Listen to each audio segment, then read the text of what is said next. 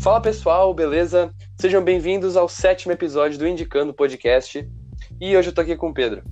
Fala Tomás, tudo certo? Então hoje a gente vai falar de alguns discos pra gente ouvir apaixonado, porque nada melhor que música pra quando a gente está em uma paixão, né?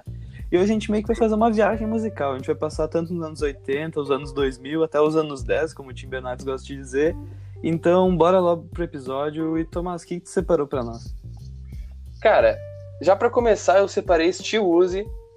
Eu, como ele não tem nenhum álbum em si, ele tem vários EPs e vários singles, eu separei, na verdade, o, um EP dele, que é o Laylee EP, e dois singles, que é o Window, que é o último, e o primeiro dele, que é o Goodie Bag, que eu acho que talvez seja o mais famoso. Que são. Ele tem uma pegada bastante de, de hip hop com pop, ele tem um beat bem alegre, ele, como tu tinha falado para mim antes, ele tem bastante essa coisa de modular a voz dele com eletronicamente assim e fica realmente muito bom, fica, ele sabe usar isso muito bem. Uh, eu acho que esses, esse álbum e esses dois EPs, eles são apaixonantes principalmente por causa da história deles, porque se tu for ver a maioria das entrevistas que ele dá, é, ele sempre cita a namorada dele, ele tipo, sempre fala dela e a maioria das músicas dele são compostas, tipo, são compostas para ela, sabe? Sim, tu até me falou que tu queria ser a namorada dele por causa que as, as letras são realmente muito apaixonantes. Porra, velho, mano, imagina, o cara, o cara famoso, de, tipo, que, mano, não é uma música qualquer, velho. E tipo, porra, a maioria das coisas são pra ela. Eu queria ser a namorada dele fácil, seria de boa.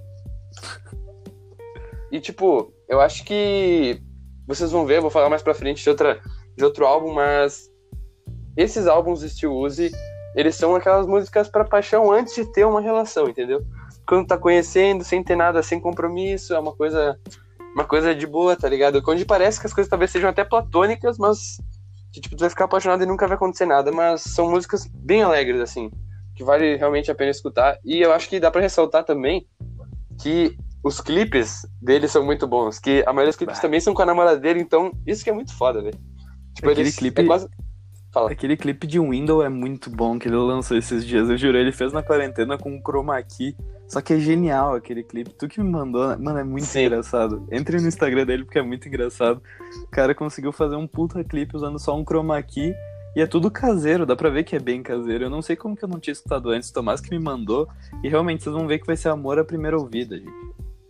Sim, cara. E tipo, uh, eu acho que é interessante falar que Steel Uzi é o cara, mas tipo, eu acho que a namorada dele tá junto com ele na maioria das coisas, porque tipo, ela aparece nos clipes, ela ajuda a produzir os clipes, ela faz as capas de todos os EPs e, e álbuns dele, então tipo, tá tudo muito interligado e as letras também como são para elas, velho, para ela, no caso, acho que é tipo realmente muito bom. E do EP só para porque para cumprir protocolo mesmo, como a gente tem que sempre indicar, indicar alguma coisa. Uh, eu indico Abbott, que também é uma, um single master nesse EP, e Lava. Então, eu acho interessante ouvir. É, o nome é Laylee EP. Então, eu não, nunca ouvi esse EP, pra ser bem sincero, eu só escutei os singles, mas é realmente muito legal, curti muito este Uzi. E agora o meu disco é uma pegada bem mais mainstream, porque é um disco do Djavan, é o disco Lilás, foi o sexto álbum de estúdio dele, saiu em 1984, então é bem antigo. E assim, Djavan é romântico por si só. Tu fala de Djavan, já vem num romance, já pensa um amor, tanto que uma das músicas dele é talvez uma música tema do meu namoro atualmente, então ele realmente faz muita parte da minha vida, pelo menos, porque eu escuto ele desde pequeno com meus pais, é uma coisa, uma coisa muito louca. Eu Te Devoro é uma música que está presente em todas as reuniões familiares aqui de casa, porque Djavan é Djavan, eu juro. Djavan é a melhor coisa para ouvir em família, a melhor coisa para ouvir apaixonado. E esse disco Lilás eu fui descobrir faz pouco tempo, eu nunca tinha escutado ele. E eu fui ver que ele era muito comparado a grandes produções americanas da época, então o cara já era muito bombado. E esse disco é diferente de tudo que ele já fez. Eu juro, esse disco é diferente de tudo que ele já fez, porque é uma pegada mais pop. Pra quem não sabe ou pra quem não lembra, os discos antigos dele era bem mais voz e violão, tanto que tem um disco auto-intitulado Voz e Violão. Então Boa. é meio que é só daquele negocinho de MPB básico. Só que agora ele pegou o pop com influências mais eletrônicas. Tu vê que tem um beat, tem um teclado, tem um órgão ali. Ele conseguiu misturar uns beats na, pra época de 84, uma, meio que uma renovação na música brasileira para um artista tão consagrado pela MPB. Então, pô, tu vê, é muito diferente dos outros discos dele, é uma coisa bem mais bem mais dançante, é uma coisa, é uma baladinha romântica assim para ouvir em reunião dançante, sabe? Ouvir Sim. numa garagem, é bem, é bem isso. dançante. E para exemplificar essa balada, essa baladinha romântica, tem a música Lilás, que auto-intitula, que é bem eletrônica, bem baladinha romântica, e a letra é muito boa. Foi a primeira que eu escutei desse disco, se não me engano, é a primeira que abre. E, é e melhor, eu até né? mandei pro Tomás ontem, né? Tu curtiu? Porra, é muito bom. E dá pra. Cara, se tu ouvir só Lilás, tu já, já entende que é aquela tentativa de fazer um amor tropical, construir um, um, um negócio meio assim, sabe? Tipo, um clima desses assim, sabe? Pior que passa bastante. Djavan passa esse clima tropical. É, realmente é muito, é muito da hora isso. E depois vem Transe, que o instrumental lembra muito Eu Te Devoro, com uma pegada mais eletrônica, então tu percebe como ele tá se modificando, como ele tá meio que se adaptando pro que tava bombando na época. Esse disco até que não fez tanto sucesso. É uhum. até estranho falar isso, só que é realmente é muito diferente do que ele fez antes. Então acho que é por isso que não fez tanto sucesso. Mas essa música Transe, cara, a letra é a mais romântica do disco e esse instrumental ele realmente te deixa em transe. Então é muito faz sentido o título dela. E para finalizar, a última música que eu separei é Infinito, que mistura a voz dele com um baixo. O baixo dessa música é espetacular. E também tem sopro, que deixa qualquer música boa. Além de um solo de guitarra que é foda demais, tem tipo um minuto quase de solo. É muito massa mesmo. Então, essas três músicas vocês vão se apaixonar por Djavan como eu. Djavan tem que ser valorizado, gente. Vale, vale a pena, cara. Isso. Tipo, agora, agora meio que fazendo essa relação aí, eu acho que essa aí de um negócio um pouco mais tropical, um pouco mais relaxante, eu peguei Somersault. Uh, o primeiro é um álbum EP, eu acho que na real é mais para um EP também, que é Driving to Hawaii, do Somersault. Então, aí já é uma música que daí, diferente do Steel Uzi, é já pro início de uma relação, ela tem uma pegada muito mais de para relaxar com o amado ou com a amada. É um negócio de, de curtir mesmo, de estar tá na praia, ou de não estar tá na praia, só de estar tá junto, assim. É uma coisa muito boa, também porque tem muita inspiração com a bossa nova. Eu acabei conhecendo o Astrude e Gilberto por causa deles. E, tipo, é meio estranho, tá ligado? Porque é. Enfim, eles têm essa pegada bem de bossa nova, assim, é um negócio indie praia, sabe? Sim. E, tipo, eu selecionei esse principalmente porque depois eles acabaram mudando uh, para fazer. Eles fazem muitas músicas de amor, mas eles fazem de solidão em mesmo, no mesmo álbum, assim, eles fa falam. Fazem esse contraste, mas esse principalmente, Driving to Hawaii, ele foca só nessa pegada de de amor, de estar junto, de estar explorando coisas novas, é realmente muito legal. Uh, eu acho que o que se destaca desse álbum para mim é Sweet to Me, foi minha música favorita por muito tempo, e Driving to Hawaii. Então essas duas aí eu recomendo fortemente. E pior é que, tipo, tu é realmente muito fãzão, assim, do nível que eu sou fã de Arctic Monkeys, tu é fã de Somersault. E faz muito sentido, porque quando eu escuto Somersault, eu lembro muito da praia. Se a gente fala em todos os episódios que nos lembram da praia, porque a gente passa bastante tempo da nossa vida na praia. E foi lá que o Tomás me mostrou essa banda, então foi muito da hora e me traz esse sentimento, porque é uma música muito tropical, é uma música muito pra ouvir na praia, assim, é muito da hora. E, cara, me surpreendeu, não dava nada. Eu lembro que tu tinha me mandado até antes, só que eu não escutei, Tomás. E quando eu fui ouvir. Porra!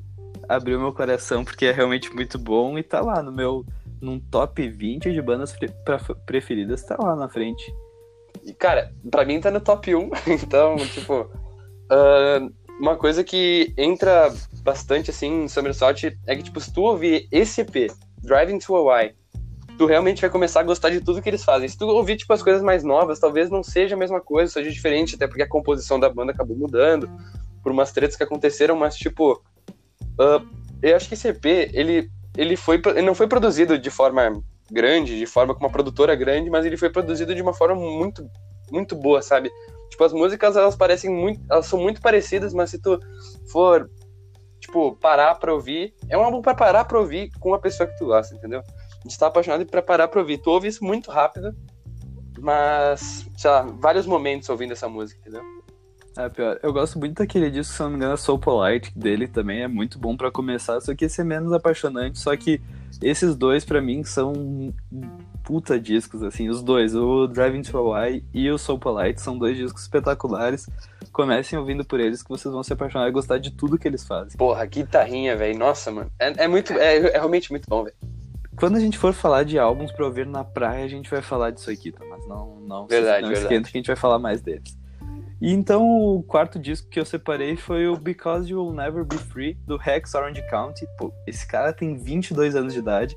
Esse disco é de 2016, ou seja, não vou fazer esse cálculo agora, mas foi o primeiro disco, foi o primeiro trabalho dele, assim, que, 18. que levou pro mundo. 18, mas muito obrigado, foi muito rápido nessa. E é um disco muito caseiro, tanto que ele foi produzido e mixado pelo Rex, assim, o cara é realmente, ele fazia tudo na época, agora ele tá um pouco mais bombado. E é um indie pop, quase que um hip hop mais alternativo, assim, por causa dos beats, é muito louco isso.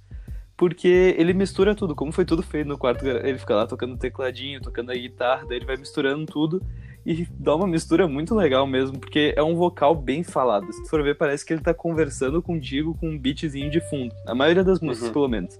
Mas às vezes ele mete um riffzinho, um riffzinho de teclado que conversa muito com a voz dele. A voz dele é hipno- hipnotizante. É, realmente Caraca. é uma voz que te coloca em transe mesmo.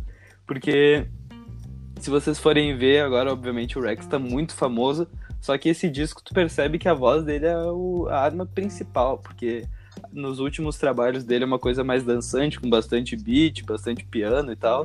Mas nesse não, esse não, o instrumental fica bem de fundo e a voz dele que se destaca. E tanto que se destacou tanto que esse disco chamou a atenção de ninguém mais, ninguém menos que Tyler the Creator, que deu início a várias parcerias, tanto que, se eu não me engano, no Flower Boy do Tyler, mano, tem umas quatro músicas com o Rex, no mínimo. Tem, tem, mano, tem muita música com o Rex nesse disco, não sei se tá ligado. Uhum, tô ligado. E Cara- também agora. Opa, pode falar. Manda, pode falar. Ah, e agora é só pra falar antes que chamou tanta atenção que tanto que ele vai tocar no Lola desse ano ou do ano que vem, eu não faço a menor ideia como é que vai funcionar o esquema do Lola Palusa, mas ele tava lá no lineup. Agora ele tá bombado pra caramba, né? Tá. Mas nesse álbum que tu é, indicou, eu acho que é, é mais cru, assim, né? É tipo mais apelando pra voz. É bem apelando pra voz porque ele fez todo no quarto, tanto que a capa do disco é um, ele é meio verde, ele com uma guitarra sentado na cama dele. Provavelmente foi ali que ele gravou todo o disco.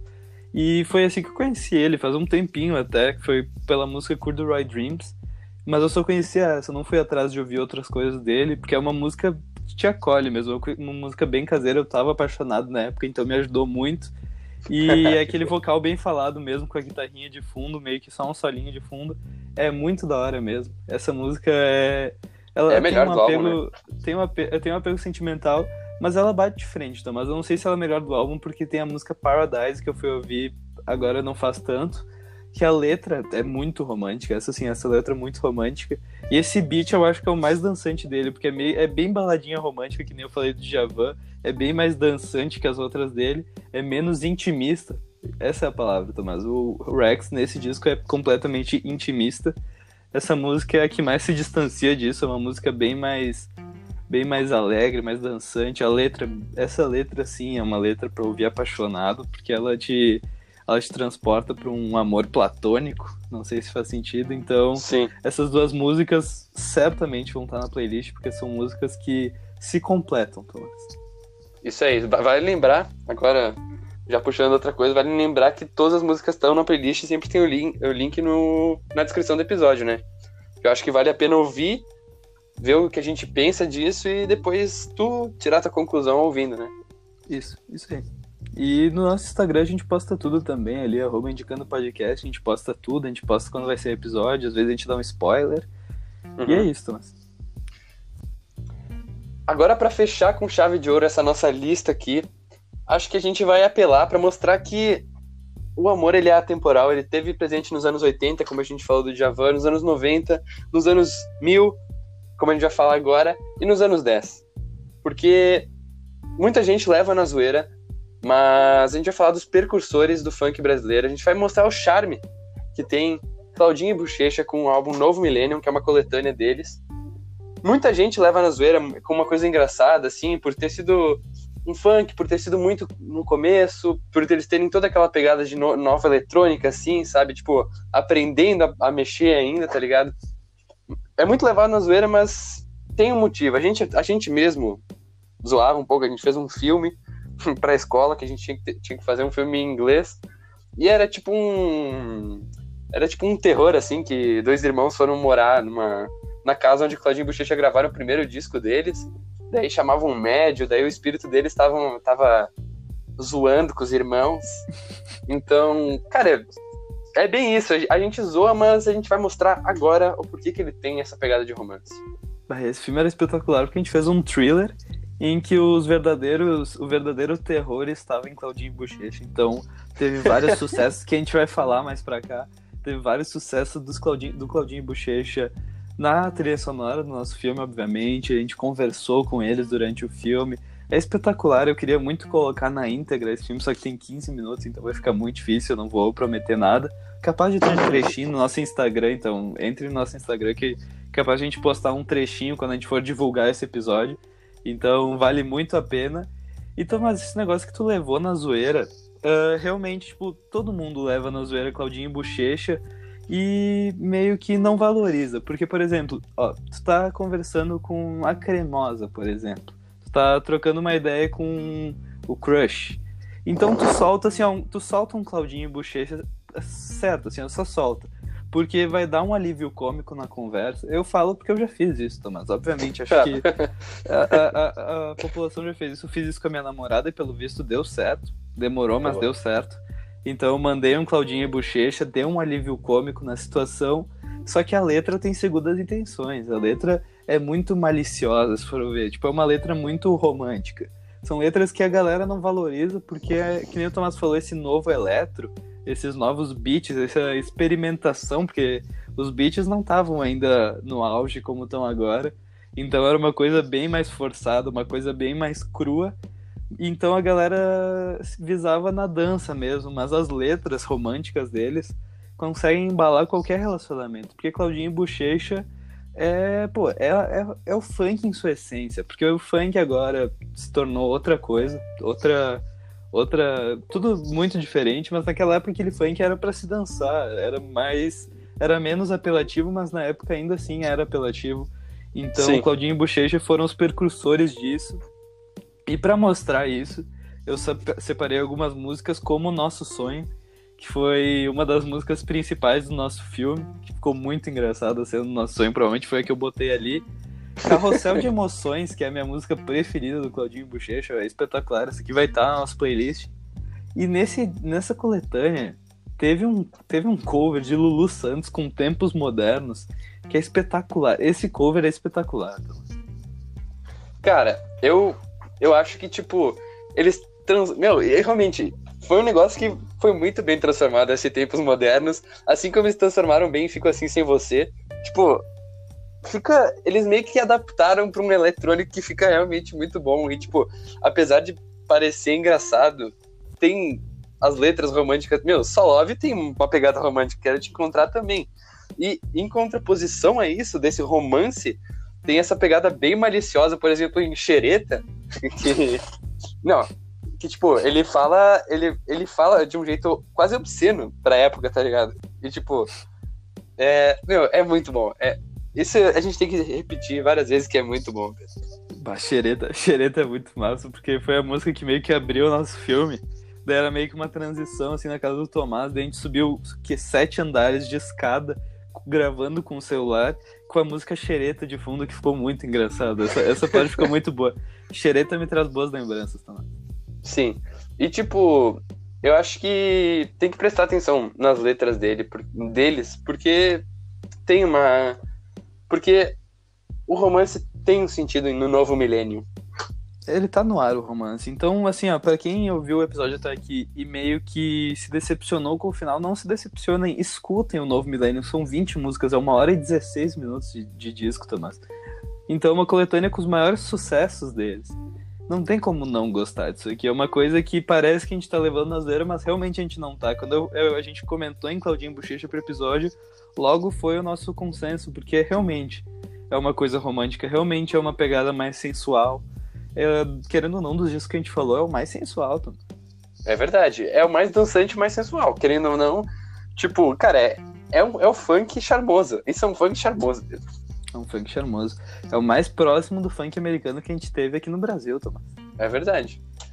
Uh, tem mais alguma coisa para falar do novo milênio do Claudinho Bochecha, Pedro? Eu espero muito que escutem o novo milênio. Eu espero muito que escutem.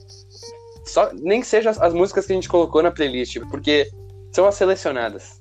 São, foram selecionadas com muito amor e carinho. Então, se vocês estão apaixonados, escutem essa playlist, porque essa playlist vai estar apaixonado. É isso aí. É, segue a gente no Instagram, como o Pedro falou, é, indicando o podcast. E eu acho que é isso.